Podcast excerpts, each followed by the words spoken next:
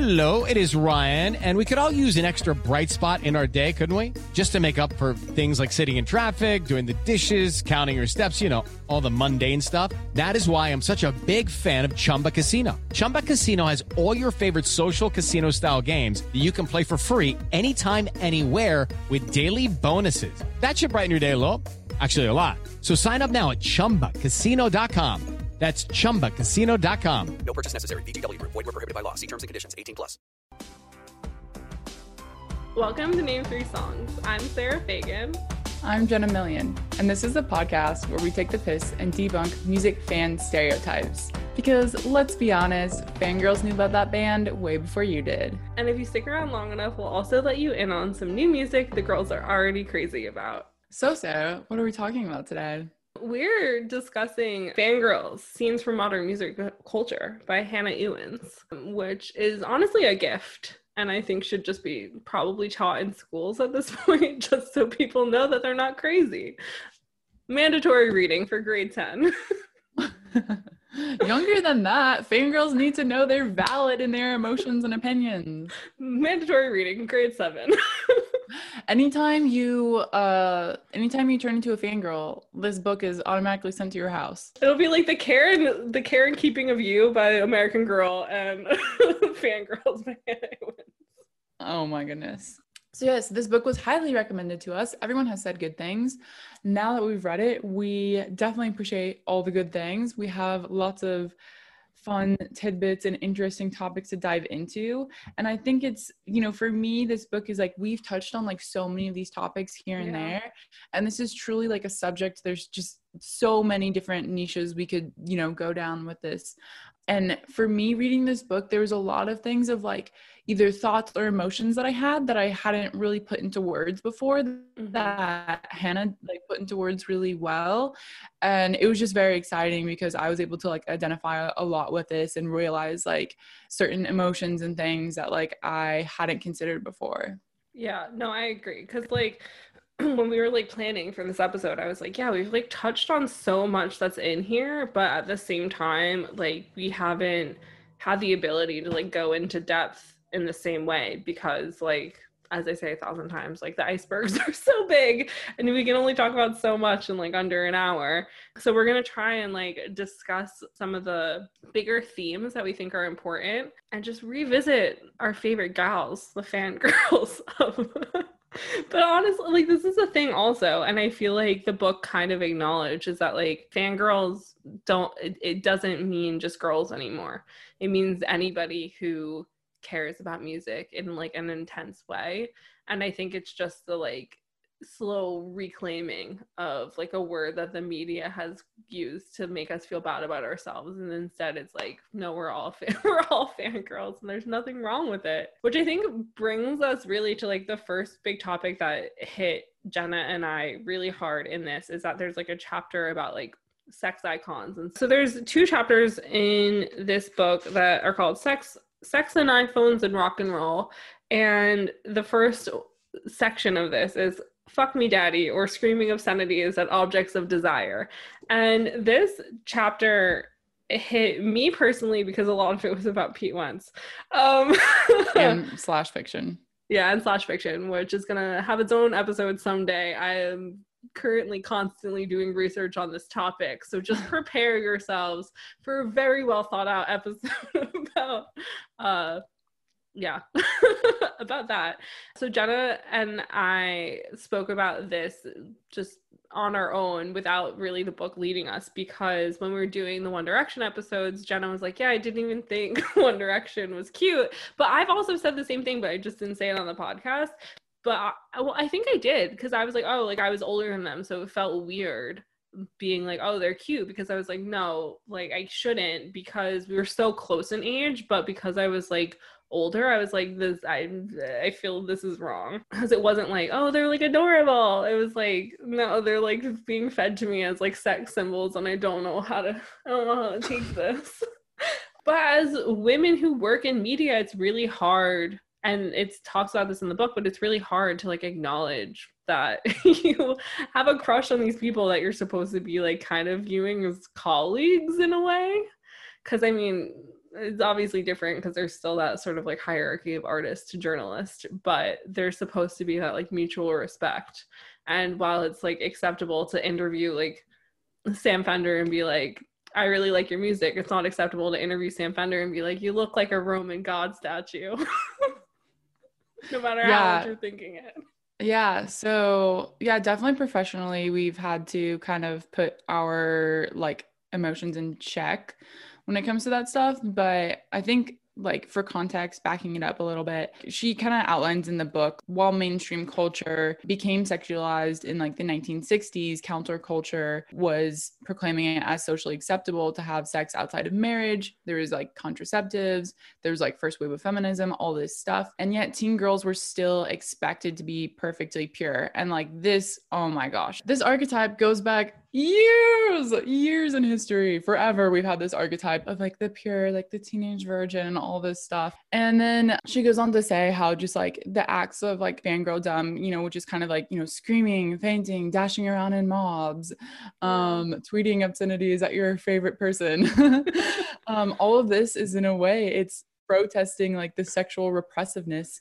She says it's protesting the sexual repressiveness of rigid double standards of female teen culture, which I think is just very interesting. So, like, a lot of, you know, music is sexual, and like, there's so many musicians, like, basically every musician has been like marketed as a sex symbol in one way or another at one point in time or another. But she says, when it comes to enjoying music in a sexualized way, it's deemed socially unacceptable, illegitimate, and not serious. Mm-hmm. And so, this is the whole thing of like, hey, here's a sex symbol, bye, bye, bye, like, be seduced. But like, actually you can't be seduced. Like in real life, you're not allowed to be seduced. You're not allowed to express your sexual desires or any of that. Yeah, it's like don't talk about it. And that was a thing where like I was reading the chapter and I was like sort of like nodding, but there is like the one thing that really hit me where she said, like I was uh, saying earlier, where she's like female music lovers frequently deny their sexual attraction to the musicians. And it's that thing where it's like I feel like I keep doing this where I'm like, oh, social media, but I feel like social media has made it like more acceptable to be like, oh yeah, like I want like hook up with this person or the whole like thirst tweet things where it's like stomp on my neck like that sort of thing. But like before that, like I feel like it was kind of embarrassing because like my whole bedroom, like as a teen, was just like plastered with like posters from like J14 or like Me too. pages I pulled out of Rolling Stone. And it wasn't only guys, like I had like a huge Megan Fox poster in my room because I loved her and like Avril Lavigne and like that sort of thing. And it's just these people I like looked up to and was like these people are so cool or whatever. But there was also like a wall of just like swoopy hair blonde boys from Disney Channel. So like taste, who knows what that what that is. But it's still that thing where it's like was always viewed sort of as weird when you're like, oh yeah, like I, I no. So like I was like in love with Jesse McCartney when I was a kid. And I was like, this man is my hu- this man is my husband. Like he is a white boy of the decade. like he's my everything. Like oh, I had yeah. a live journal username that was Sarah McCartney because of Jesse McCartney and people on live journal were like you really like the Beatles? And I was like, no, I don't. I really like Jesse McCartney. And I like posters of him. And then when there weren't enough posters to, I would print photos of him out on the internet and then I would collage them together onto construction paper and like hang them up in my room. And I was like, on one of them, which I found once we moved, I wrote on the bottom of the poster, like, this is when I think I'm going to marry Jesse McCartney. Oh, that's precious. but I was like never embarrassed about it. I think I literally made like iron on t-shirts of photos of him. Like I was I had a problem. But like as I got older, it was just that thing where I was like maybe I need to tone this down and like well, not. He makes this point in the book about like girls often have, you know, posters covering their room of like their idols and men don't do the same thing. They like they, they don't go through the same emotions there. And I think like this is a reason why and you we actually touched on this in the episode with sophia when we were talking about being young and female in the music industry and mm-hmm. you kept saying like women view music so differently than yeah. men and i think this is why is like there's different levels and different mm-hmm. ways to love music but it's so different for teen girls like having such adoration for like these artists when you're growing up and such passion about it and that's something that not all men have experienced in the same way that like fangirls have. Well, I think also it's like the music that we're sort of fed by like MTV or the radio or whatever when we're young is obviously like your parents play music around the house so you're going to listen to other things than like the pop music. But i mean like when i was a kid we listened to radio disney or we listened to like my dad's like rock music sort of stuff. And it's like when you're listening to radio disney almost everything on that is very just like white boys singing about how much they love girls. And like not in the way where like fall out boys kind of derogatory towards women or like maybe it's a gay thing who knows who knows? But like those sort of things where it's like in pop punk like the music that i listened to once i sort of aged out of like the swoopy hair blonde boys it was more sort of like I, it's going over your head what they're actually saying. Mm-hmm. Whereas the music that you're first fed into is that like these men are like fully devoted to the woman that they're singing the song about. But mm-hmm. as like a 10 year old girl listening to Jesse McCartney sing Beautiful Soul, you're like, I am his beautiful soul. Yeah. Like, this is for me. Whereas I feel like guys, there's like a disservice to guys in that there are no real like songs that are available for them to feel the way we feel when mm, we true. hear those because like even like when i'm thinking about like the girls who would sing pop songs when i was young so like all those girl groups it's always about a guy doing them wrong. It's never really about like their like love and affection like to these men. So guys don't have that like young boys don't aren't listening to music as they're coming to age and being like oh like girls love me undyingly whereas i'm like this swoopy hair blonde boy would die for me. Yeah. So that's so interesting because so much has so much of it has to do with the patriarchy and and like truly i mean if you think about it it's like i don't know it's just interesting like you're saying it's like why is that? Is it because like women can't be in power where boys are like obsessed with them in that way? But then at the same time like when they grow up and are being misogynist like what's going on here? Well i think it's and I mean, this might be a stretch, it might be a conspiracy theory, so let's put on our tin hats for a second. But I think it's just the whole underlying theme of trying to brainwash girls into being like subservient to men and that it's like oh like this is what i'm trying to this is what my goal should be is to have a man love me this much so that i just want to be his housewife you know? Oh yeah. So, exactly so that's what it's it all is, misogyny. Is, is, yeah, it's all everything is underlying misogyny, and that's the thing. And I feel like that's also why we're fed on the radio that sort of pop music towards young people because it's like those are the rooms where the old men making the decisions of who what what they're gonna brainwash people to feel and think are being like, okay, these are what we're writing about. So like women hate men, or they've been scorned by men and then like these like young teen men like love women undyingly until they don't anymore. So like we're gonna like give girls this like false sense of like what they should be wanting, and then they'll go into the real world and they won't have it, and they'll become Sarah. yes, because all of the stories, all of the media, all of the writers in the in the songwriting room are old men. And guess what? They think that women want the like what they want. That's not true. And she talks about this in this book too. So I would like to say thank you for this beautifully hot take, Sarah. Um, coming from the Opinionation Station. Anytime the Opinionation Station is always open. um but i think that that is interesting also because and like another theme that she brings into in the book there's a chapter about like ariana grande and the um manchester terrorism attack. And there's a conversation about how ariana grande went from like this cookie cutter like nickelodeon tv show girl to somebody who is very impressive honestly who like writes her own music and is very in touch with like her like self as a sexual person and she writes music about it and it's in a very empowering not uncomfortable sort of way. And she is very outspoken about like her political views and all these sort of things which I just think is really impressive. And I think it's been like a bigger theme over the past like five, maybe 10 years, if we really want to push it out there, of women just owning their like sexuality and like their persona instead of allowing other people to be like, tone it down. Like you gotta stop. Yeah. I mean, in Taylor Swift's documentary, there's a whole section about that, you know, how she wanted to speak out politically. And her whole team was like, no, don't do it. Don't do it. Like it's gonna hurt sales, like all this stuff. And she's like, I have to do this. And we're at a point, like a reckoning where women are like taking control of like their beliefs and their own power and putting it out there, being like, too bad. This is who I am.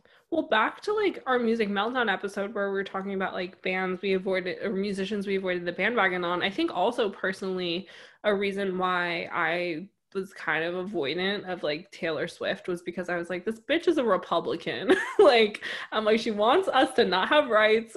She hates everything because I just felt like anything before before this past like this two or three years, it just felt like, oh, she's doing it to be performative so that people leave her alone.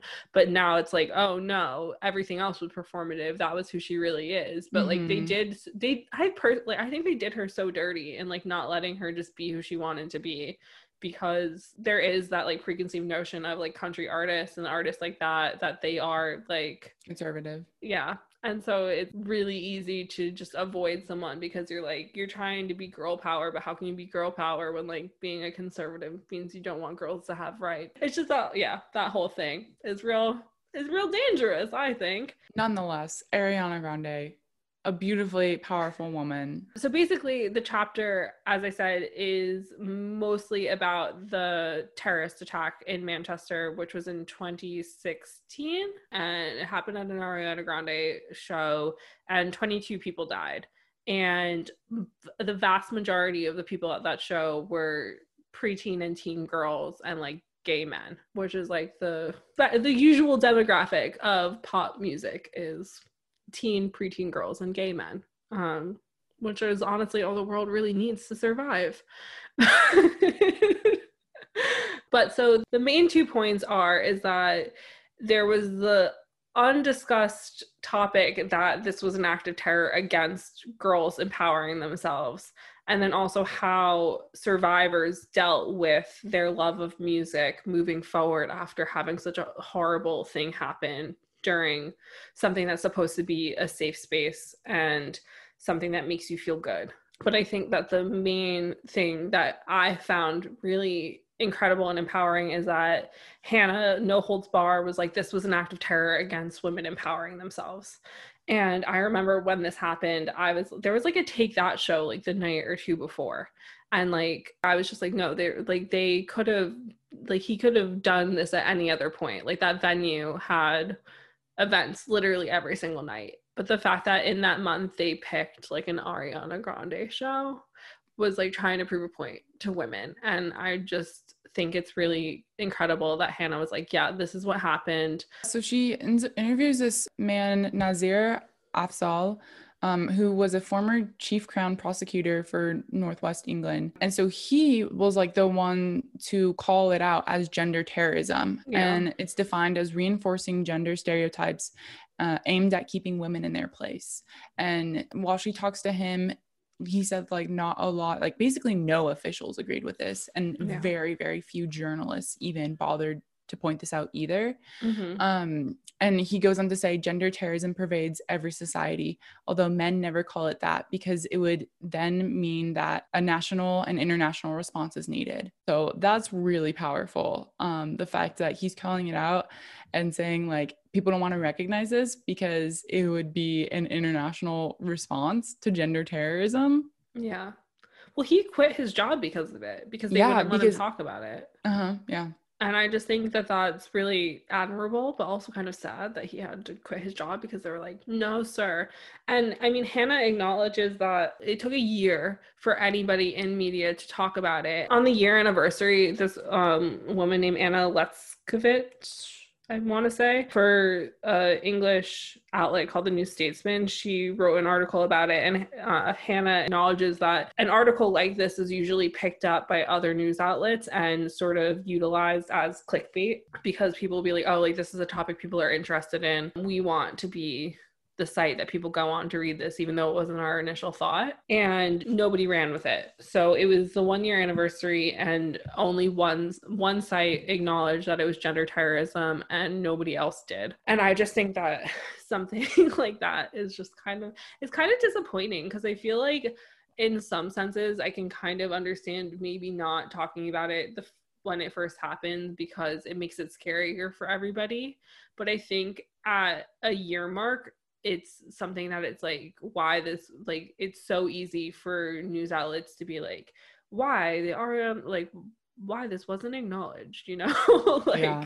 like my mindset would be like don't mention something like that when it first happens because you want these girls to heal like you want these like teen girls who witness something horrific to be able to like go back out and do things without the fear of like another terrorist attack happening because like these like when I was a teenager I never I like as I said in like our episode with Sophia, like I just was so blinded because I thought everything was just like girls run music because that was like the world that I lived in when I first started getting involved in it.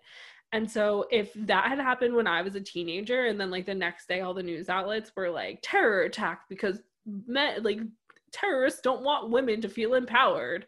I think I would be too terrified to ever leave my house ever again. Yeah, it is a very scary thing. Like just the thought of that is very, very terrifying. I definitely was like also very sheltered from like thinking that would ever happen, ever happen. It's just insane that like and this is a thing. It's like I feel like so many women and like young girls don't realize how powerful they really are. And if anything, that terrorist attack should prove how like how powerful our voices really are because like a terror organization was so afraid of a bunch of teen girls that they're like we got to kill them and that's just fucked up that they're like oh like women cannot feel this empowered. Women cannot feel like they can talk about themselves being sexual beings. And it's like why? But and it's and, and like in a less serious note it's it's the same thing as like when men have the double standard of like i don't want my girl to like sleep with more than five guys Whereas like when they're with their guys, they're like, oh yeah, I like fuck three girls in one night. And it's like that's like a way less double standards version. all over the place. What did I say? This the archetype of women having to be pure virgin for men. Yeah, exactly. But and i feel like that's just a very common underlying theme like within music of like oh like why are they wearing this outfit on stage? Like why are they doing this? And it's like they're like singing and dancing and like doing these things. Of course they're gonna basically be wearing a bikini up on stage. Like the thing that I struggle with a lot when it comes to that is it's like on one hand, like women want to take power for their sexuality and like how they want to dress and like empower themselves in doing that.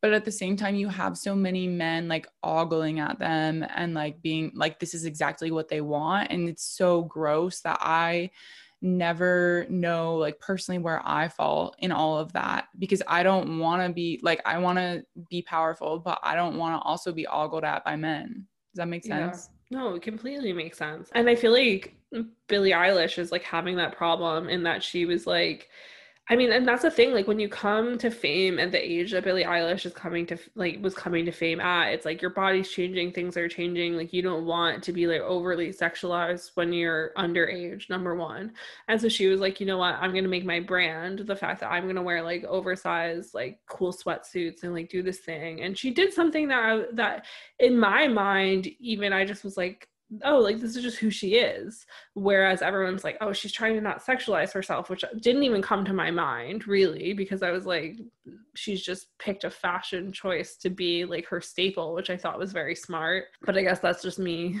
being like, it's something so simple that I think has a lot of power in this day and age when mm-hmm. the media just wants to sexualize everyone and everything especially when it comes to music as we've mentioned yeah. i think it was her personal choice to do that because she knew like the media would do that to her. Mm-hmm. But I think it's so powerful for a lot of like teens who are growing up and like figuring out their gender identity, figuring out how they want to like represent themselves, how they want to dress and like knowing that you don't have to dress one way or another just because it's going to like because you're going to be more attractive or like whatever it is. I think it was it's such a small thing that she did that's like going to have a really big impact for years to come No, definitely. But I mean, also, like, once she turned like 18 and she kind of like started acknowledging that like people were like talking about that and like trying to sexualize her, like trying to find photos of her. There was like a recent thing of like her out in like a tank top, and people were like, oh, like Billie Eilish has like a mom bod or something. I'm like, she's 18 years old. Leave her alone. But also, like, that's not your business. And like all these things where it's just like, how dare you? Like this girl is like one of the most talented, impressive people in music right now. And how dare you try and minimize her to her body? Yeah. Like it's so, so fucked up. And like, I don't know. I like the body image thing can again be a whole freaking episode, but I just think it's insane that it's like, oh, like she doesn't want to sexualize herself, so what? Now we're gonna sexualize her, and then when people like Ariana sexualize themselves, they're like, she's sexualizing herself too much, and exactly. it's like, it's like, what do you want us to do? A double standard it's like I just I don't understand it. It's like it's not Billie Eilish's fault that she is built the way that she's built. Like you shouldn't hold it against her that she's like just a normal teenage girl. Mm-hmm. And that's the thing and that's the like that's the other thing too is it's like the unhealthy like body norms of like the media world. Like don't even let this teen girl look like a healthy teenage girl without being like oh, she's looking chunky. And it's like, fuck off. like, absolutely. Absolutely. Fuck off. Like, I just don't. Yeah. So, I mean, it, uh, like, obviously, it's like a whole different, like, caliber to what's going on, but it's just like these ideals of like what men think women should be and like the different horrific ways that they handle it from like an all uh, from like harassing people on Twitter to an all out like terror attack is fucking disgusting and insane because that's like that's the thing is it's like obviously like I don't know what they're like what they're told wherever like that terrorist but that kid was from England so I don't know what he's like being fed into of like what's like okay and what isn't okay and like all that sort of thing but it's like the media plays a way bigger part in this than they ever are willing to admit because mm-hmm. if the mm-hmm. media weren't out here like demonizing women for like having tits like they're like we would be in a bit of a less scary world, I think. I mean, this is what we come back to episode after episode after episode is what the media has said. Yeah. Because it's like literally straight off the bat, One Direction versus the media, like all these awful things the media says. But uh, when this is why it's just so comical to me. It's like, why? Why? Why? Like what would our world look like if the media wasn't saying these awful things? And they also they change their tune quite often which is ridiculous. And it's like it's disheartening for me as somebody who my whole life all i've ever wanted to be was like work in music journalism and then like as you grow up and start to work in different sectors of journalism and stuff and you just realize that like there are literal people who are in media because they want to bring people down. It's crazy because like i understand the need for these things and i understand like the human interest in like these things. Obviously like i like i want to work in media i do work in media like i understand it but i just feel like it's completely unnecessary to like take people down. And just like the different ways that sort of celebrities go about handling these things I think are quite interesting too, which I think also can bring us to our next topic, which is Lady Gaga. Because Lady Gaga, my remembrance of the history of Lady Gaga was that she came out as like a persona rather than herself because she had been like made fun of and like made to feel like she wasn't good enough and so it was like who is she and i think that there were like i feel like they mentioned this in the book but weren't there like rumors about like who like what is she? Like is she a woman? Is she a man? Like what is going on here? And yeah. it's like I don't know if that was a narrative that she wanted. Maybe. I don't know what she was going after, but I just mean like the fact that there even is that narrative of like, what is she? And it's like Lady Gaga. like, Having to figure, yes. I mean, this goes so much into like gender and sexuality of like trying to put someone into a box and then like talking about them because you don't know what box they fit into. It's just like, mm-hmm. just leave them alone. They're just a person you know at the end of the day they're a person you're a person you don't have to push your norms onto people you don't have to make them fit into any box and i think that this chapter was so interesting and it starts off with a with a quote the gaga body has always been central to gaga the concept She's a living, breathing performance piece of art and of wonder and revulsion. And so this is to your point of like people trying to figure out like what is she and like the amazing range of costumes she's had Yeah. at different red carpets. She's always like she's playing into this. Uh, It is like performance art for her, which is really cool way for her to, like to express herself. And also, it's just been so interesting watching how, like you said, the media is like trying to fit her into a piece. Like, what is she? And I think that like because of this, Lady Gaga like came out and was like something bigger than just music. Like there was like a whole thing there. Like it was a whole thing to unpack. I think that that made it more comfortable for the type of fans that she wanted to attract and for the type of fans that she has attracted to find her and find solace in her and thus bring us to the topic at hand in the conversation is that the, these people view Lady Gaga kind of like as this higher entity of sorts. And I think that that was her plan the whole time to sort of create this persona where it's like you sort of know who she is as a person. Like I feel like as I love to bring everything back to Harry Styles, like I feel honestly like maybe we know more about Lady Gaga as a person than we know about Harry Styles as a person, even though Lady Gaga's whole thing is being a piece of performance art. And I just find it really interesting that somebody can both be a piece of performance art and also be such an open book. And so like willing to let her fans in and so that's what just really resonated me with this chapter is that like her fans just like view her as this like all encompassing like oh, Other- other thing Yeah.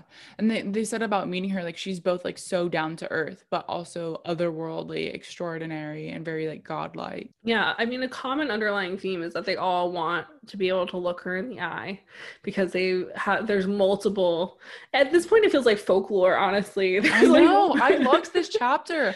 I honestly, I love this chapter because of the way she's talked about. Like, it's, I don't know, to me, it's so captivating. Yeah. Well, I mean, these fans are saying, like, she looked me in the eyes and suddenly I knew who I was. Yeah. And it's like, nobody that I'm a fan of could ever do that for me. I know it's so powerful. I'm like, I'm like in awe. I think it's really interesting that she gives so much to her fans. And like this the book talks about it, how she'll always, you know, attempt to go out and sign autographs, take photos when she can, um, and do her meet and greets, and how she always it's like she's like projecting like a ver- this version of herself that everyone knows Mhm. um and they're always trying to like get have like a piece of that. And the, and it talks about how she went through a lot of hard stuff and like had to like kind of step away from the light and step away from touring and like meet and greets for a while and just like the effects of like her body not being able to handle everything and there's even like Justin Bieber's in here saying that he stopped doing meet and greets because it was like emotionally and mentally draining.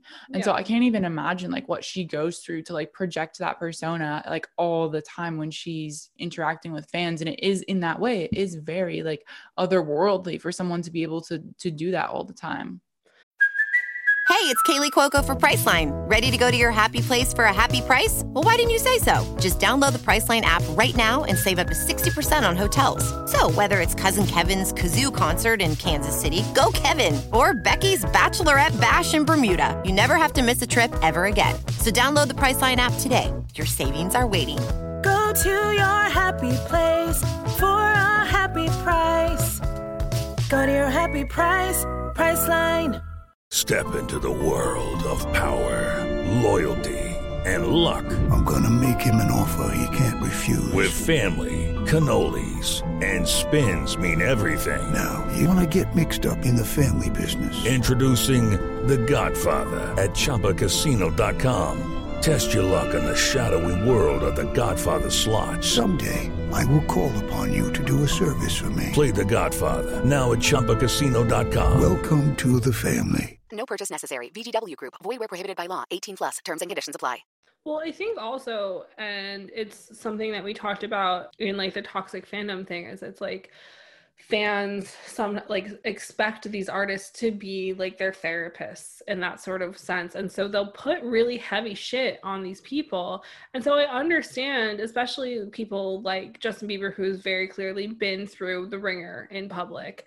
It's like it must be really hard when you're publicly going through the ringer and then having to go do a meet and greet and somebody being like yeah my dad died and like this song really helped me or like yeah like this horrible thing happened to me and it's like you live with that. I, I think that's why so many major musicians step away from like the light after a while. Like they have a period of like i just need to figure out who i am. I just need to be me because they're constantly giving so much to so many people. And there was also a quote that I want to bring around to. So choosing of the fans, like they want confirmation from Gaga that they are good enough and that Gaga is probably the only one in their lives that voices that. Mm-hmm. So this goes back to the therapy thing of like for someone who's like, you know, struggling a lot with, you know, whatever it is, if you don't have anyone in your life that like supports you, believes in you, that can be that confident for you, then you are like you're like holding on to this idol for that reason and like oh it talked about how like a lot of times like she like they said, you look into your eyes and you know who you are, or at least you know the very minimal, you at least you know you're safe or like you're yeah. valid as a person. And I think that's so amazing for an artist to do that for people, especially like on the scale of someone like Lady Gaga. But on the other side of it, like you say, it does take away a lot from them as a as a human being. It's just that thing that I've always found really interesting and like didn't realize until I like started getting involved in music and like making friend, friends and bands and stuff and seeing sort of how taxing things can be on them and you realize like oh shit like these are these are real people who are getting put through the ringer. But I mean the thing that really struck me in the book was like the juxtaposition between the two main fans that Hannah interviewed and that like one fan was like angry that Lady Gaga was like canceling tours and canceling meet and greets and all these things and was like I'm owed this whereas the other fan was like she gives us so much. Like we'll wait outside her hotel and she'll send down hot chocolate. She'll do these things for us all the time. Like I've had the pleasure of like meeting her once. Like, if she needs a break, like we know that she needs a break, and it was sort of that whole thing where she's like, sometimes like the the fan who was on the side of like, yeah, Lady Gaga needs to be allowed to have space. She was like, from what we like know about her or whatever, like sometimes I think that we understand her more than the people in her life do which I think is a stretch, but I understand like where she's coming from because it's like they do they know so much. They put in so much work and research into finding out like about this art like an artist that they love so dearly. Whereas like this other fans like, I had seven shows planned. How dare she? And it's like, sweetie. like my thought on that is always like if an artist stops touring, you always have their music like that's the thing is it's like unlike tv shows or things like that when like a tv show stops it's like yes you can revisit a show but i feel like a show like a tv show doesn't do the same thing as music can. Whereas like if you listen to a lady gaga album at any point in your life it can have or any album really i mean like an album can have like a different effect on you depending on like what you need the album for at that moment. Yeah. um so it's just like if she needs a break she needs a break feel like the whole thing of like not understanding that like artists need a personal i don't know because like fangirl fangirldom sort of like has a stereotype of what it means which is just like overly obsessive like stalker type situation of fans where like the fans are always there the fans are underfoot the fans are screaming they're yelling they're being insane. And these two girls that hannah interviews like show like the two different sides of like what being a fangirl can be like which is being like super angry and but also still super attached or just super supportive and super attached.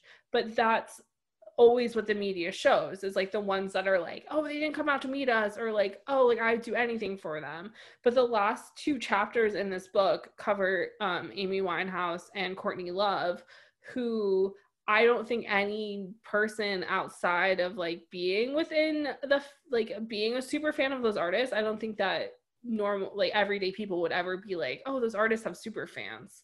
Yeah. I mean, but, I didn't, I wasn't aware of either of them. Well, I mean, honest. I knew that Courtney Love had that, but I didn't really, I guess I just never thought about it with Amy because like she just was here and gone so fast. But I found the Amy Winehouse chapter so so interesting because I I love Amy Winehouse's music, but just I don't think anybody would ever be like Sarah loves Amy Winehouse. But I mean, the chapter about Amy I thought was really interesting because obviously like she was like a very polarizing person within the media and the world and all that sort of thing, and there were always like paparazzi outside of her house. But in this chapter about her, they're talking about how like these female fans would go to Amy's house and buzz the intercom and Amy would answer and they would have conversations with her like outside her house and i was like this is the most like if i was ever going to imagine what amy winehouse was as a person this was how i imagined her and this is actually it. Of like her being like chain smoking in her house writing music and like answering phone calls from fans because why not? Like yeah I loved I, I love the description of this and like the fans who did get to meet her. Like she would just stop and like chat with them like they were normal people. I mean, yeah. normal people, but like you know, she would just stop and like chat with her fans and like have full-on conversations. And that's so incredible. And I think the the thing that's really interesting about this chapter is the fans that Hannah talks to, they all say that like they felt like they had a have a personal relationship with Amy even ones that never met her. And I think that that's what's so interesting and not talked about enough of like females' connections to other female artists that aren't like these pop stars because like obviously like Amy was technically I guess a pop star but like she didn't sing pop music. Like she sang a very specific type of music that has like a much clearer deep meaning than pop music does because obviously pop music can, can have like very deep meanings. Like obviously like that's not like that's not up for debate. But i just mean like when music feels soulful in the way that amy's music felt soulful it's like it's a different way of connecting um because it's not as common i guess to have like female artists doing music outside of pop especially at that time. Um because like this was like a decade ago more than that. Like yeah. Early um 2000 i think. Yeah like early early, yeah mid early mid 2000s yeah so like at that time like somebody creating music outside of the stereotype of pop like that was female was like not as common as it is now i guess is the best way to ex- I would say it. it's, it, it was not as common to be as famous as she was. yeah yeah yeah that's what for I mean, it. yeah Yeah. and so they yeah they talked very much where like there was just like deep and meaningful connection and i just feel and that, that they didn't feel the need to have like that fandom community like a lot of other like musical artist fans feel the need to have because they were like we know her. Like she knows us. And that's what it feels like. It's uh, like when these girls go to the house and they're talking and they're like oh like we can leave you alone. And amy's like oh no. Like i love your accents. You're from liverpool. Like i love that.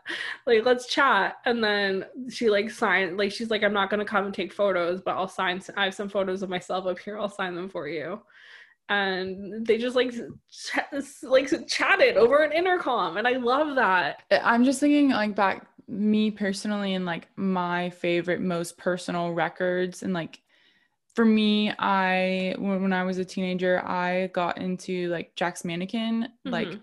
almost post Jack's Mannequin era like I was very late to discovering Jack's Mannequin Mhm. um but it was like immediately it just resonated with me and then I went back and I listened through something corporate with Mhm. you know Andrew McMahon is the overarching artist here and like there there's like a certain like something corporate album that is just like so dear to me and like I I can say like I feel like I have a personal relationship with that record and like yeah with what he wrote about and I was never like I was never really part of the fandom and because like Andrew McMahon is like a bit of an older artist and like a solo artist I wouldn't say that he has a fandom or like I, it feels disconnected no but to me, did. like He well yeah. exactly but like the the era Yeah, that yeah, i lived through i wasn't a part of it because like something corporate era was very different because i missed that by like a good 10 Yeah. years 10 15 years.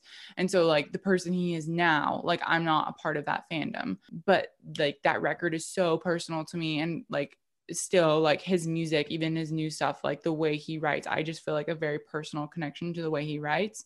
So i can understand that in that sense Well, and also, I mean, I think that your thoughts on Andrew McMahon are thoughts that are shared, I think, with a lot of his fans. And that I think that there was definitely like, especially around something corporate, like uh, a fandom because it was like within that um genre of music, like that sort of the like emo. It was like yeah, like the emo thing. pop punk era, basically. Yeah. But I mean, I just like I have so I have a lot of people that have been in my life that Andrew McMahon was just like this super like they felt like they had that sort of like connection that resonated with like the Amy fans. I feel like the common theme here, and this also ties into the Courtney Love story, is that all like these people are very raw and very mm-hmm. real and they let a lot into their lyrics and their the way their music is is this very like it cuts it cuts straight to the center yeah. um and the same thing for Courtney Love I mean I just really love acknowledging that like you can be a super fan without having any caveats to it um, because I think you and I both have said multiple times that like we haven't been part of a fandom for so long, and sometimes it feels like we don't and i feel like this ties in really well with the with the conversation about courtney love is like sometimes you feel like you don't belong or like your love of something isn't as worthy because you don't exist within that bubble on the internet because the internet is so powerful within that. And i found the courtney love conversation chapter so interesting because it's mainly older women that hannah's like talking about and how like they didn't have there was like was no social media. So like fandom obviously has like grown and changed with the decades and with the internet and all that sort of thing. But it was like hard to find people that had that common interest of listening to like courtney's band hole.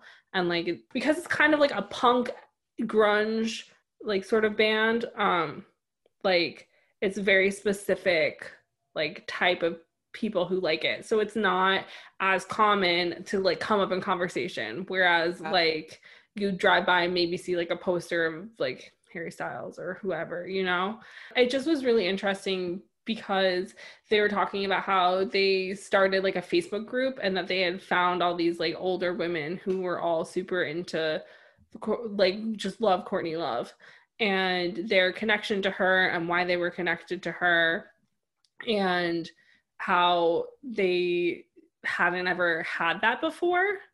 And i feel like it just really made me feel a bit better in like the way that i love music because like i i think that just as a journalist i was like oh like i feel like i don't belong in fandom. So fandom has scared me. And so reading like reading these like courtney love fans like later in life finding each other through facebook i just thought is really interesting because like you don't ever think about like older female fans. Yeah. And I think the thing with that is like she, we've touched on this before. She, you know, outlines how like these women have like again they grew up with this record and like courtney love like you said a very specific type of fan what she wrote about very specific and she was also hated by the media yeah. people hated her so i mean the women who were fans of Hole like connected to that record, those records in a very specific, deep way. Mm-hmm. Um, and then I think becoming adults I've said this before, like you just don't have as much time to be as invested as you are when you're a teen. You don't have time to like go to multiple tour dates or wait outside ahead of time, stuff like that. But that doesn't mean that it's any less special to you. And one of the ladies in the book said like it's like she'll just put on that record like whenever she's doing anything, like just around yeah. the house. Like she just always puts it on. And I think that's so special to be able to have that relationship with music, like those records that meant something to you as a teen, like you'll mm. always have them. You'll always be able to go back to them, whether or not you're actively showing that you're a fan. And I think when you meet someone who's like, with the Amy Winehouse example, it was like somebody had like an Amy tattoo. It's like yeah. when you meet someone and you see they have that tattoo, it's like, you know, like there's going to be like a really cool, deep connection there because like yeah. there's so the the the fans are like you know more incognito they're harder to find but like when yeah. you when you come across it in real life it's like a really special connection yeah and i think also the like with that the that girl who had the amy winehouse tattoo she was like you can tell the difference because somebody will be like oh i love amy winehouse and they'll be like valerie or somebody will be like oh that's a really beautiful Amy portrait and you like know the difference of like where they're coming from and like what kind Yeah. of conversation to have which I think is really incredible and says a lot about like that personal relationship that they feel like they have. Um but I think that the my most like interested takeaway from the Courtney Love thing was Hannah talking about how when you think about older music fans as always the stereotypical kind of like gross old white man and you never think of these like badass women who still love music with all their soul. And i think that's kind of sad because as i always say women built the house men just stole it from us. But but like she says that it's like when there is like the man stereotype of like an old music fan even if there is a woman in tow you always are like oh that's like the begrudging partner when probably that woman maybe even introduced that man to that band you Yeah. know? And i just feel like we need to we need to rewrite history. We need to fix this and i just feel like it's really important. And i think that it's just the whole thing of sort of like men stealing music from us. Like i know that's really ridiculous and really far-fetched but i just think that like but not because i mean as we've said a million times men have claimed the beatles. Men now are like wait one direction have bops. Men are like harry styles wrote a rock album let's respect harry styles. And it's like we can't let that happen again. Like we like we can let they're allowed to like it. I'm not saying that that's the case but i just think that in like this chapter of being like we never think of like older women fans of music it's like that should be what we think about when we think Yeah. about older people liking music. It shouldn't be like a drunk I dad. think yeah, I think it so much plays into the the patriarchy once again of like women grow up, you have you get married, you have children, you either you have a job and you're dedicated to your job or you're dedicated to your children, you don't have time for yourself as a personal personal time. And like men are just like doing whatever they want and like having their jobs and like maybe caring about their children. And it's just like everything falls to the women to do all this stuff. Yeah. fuck the patriarchy Well, there was one woman in that chapter who said that like she was lucky because she was single and so Yeah. she was like so she's like I am still allowed by society to She's dedicate like, yeah, I'm lucky that I'm not married and I don't have kids yeah to, because I have time to go to concerts on the weekends, yeah and I'm like which is ridiculous. so because I'm like if my because like my mom's not a huge music fan but like if my mom had been I thought would have thought it was so cool if my mom was like I love this artist I'm gonna take you to their concert Mm. like that's so awesome and i think it's so depressing that the world has made women think that they have to stop having a personality once they find a man yeah. um but yeah the a perfect book is perfect In In conclusion, perfect book is perfect. In Um, conclusion, go buy Fangirls. We would love to hear your thoughts on it. And I'm sure we are going to reference this in so many more of our conversations because everything, reoccurring themes, everything overlaps. Yeah i mean it's just it's just really powerful and like the fangirl conversation will never stop it's like the underlying theme of everything we talk about is like how important women are within the industry in all aspects i feel like fans don't realize how important they are but we all need to realize that like we are pretty fucking important when it all boils down think- to it In all fairness, I think BTS fans are realizing how Oh. important they are. that is true i think we need that, more more women empowering themselves in this way. yeah it's just it's very important to realize like how powerful we really are and how much control we really have over everything.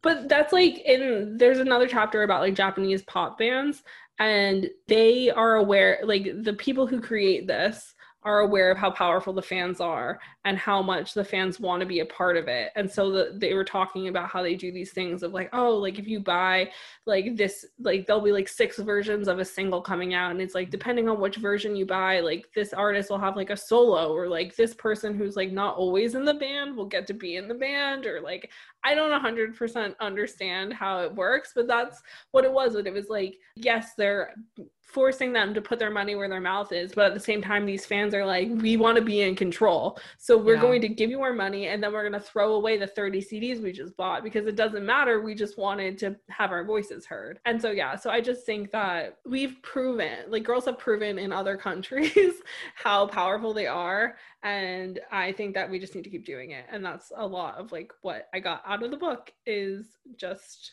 how important we really are and how many different ways we love music and how it's completely acceptable to love music in whatever way you do, whether that be wanting Harry Styles to step on your neck, wanting nobody to know you love Harry Styles, or like like there's so many calibers of it. So don't ever let anyone make you feel like you're not loving music in the right way because there's no right or wrong way to do it. If you feel a personal connection to an artist and you don't feel the need to like have other fans validate that, then you don't need to. And I feel like that's really an important takeaway. Absolutely. And we are back with Band of the Week in 30 seconds or less. Sarah's going to take it away in three, two, one. Okay, my band this week is Yonaka, which uh, it took me 30 minutes to figure out how to pronounce that. That's fine. Um, they're a British rock group with a female front lady, and she is fucking badass. I love this band. Um, my favorite song is Punch Bag, which I think, according to their Spotify, it makes me very just not. it's their top played song, so I'm not special, but it's a really good song. um, I don't know. I just feel like it's very empowering listening to this band. I feel like I could take on the world anytime I listen to them.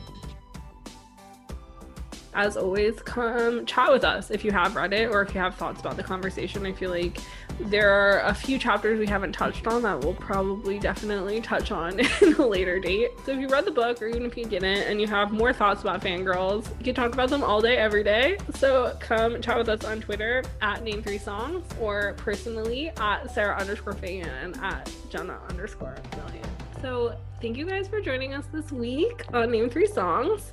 Until next time, never let anyone make you feel bad about your favorite band.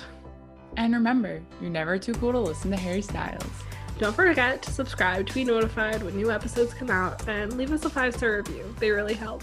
If you want to find out more about any of the sources we referenced in this episode, you can visit name3songs.com. It's happening daily. We're being conned by the institutions we used to trust. The mainstream media is distracting us with meaningless headlines instead of focusing on the harsh realities facing American families. Time is short before something big happens, and that's why so many folks are preparing. They're becoming self reliant by investing in emergency food storage from My Patriot Supply. Go to mypatriotsupply.com and secure four week emergency food kits for each member of your family. Each kit contains tasty breakfasts, lunches, and dinners, averaging over 2,000 calories per day. Save $50 on each four week food kit you purchase. Plus, get free shipping on Ready Hour four week emergency food kits. You're not ready if it's not Ready Hour foods. At My Patriot Supply, you can also get solar power generators, water filtration units, heirloom seeds, and survival gear. Order by 3 p.m., and your unmarked boxes ship the same day. Shop MyPatriotSupply.com today. MyPatriotSupply.com. Hello, it is Ryan, and we could all use an extra bright spot in our day, couldn't we? Just to make up for things like sitting in traffic, doing the dishes, counting your steps, you know, all the mundane stuff. That is why I'm such a big fan of Chumba Casino. Chumba Casino has all your favorite social casino style games that you can play for free anytime, anywhere with daily bonuses. That should brighten your day a little. Actually, a lot. So sign up now at chumbacasino.com. That's chumbacasino.com. No purchase necessary. Group. Void were prohibited by law. See terms and conditions. 18 plus.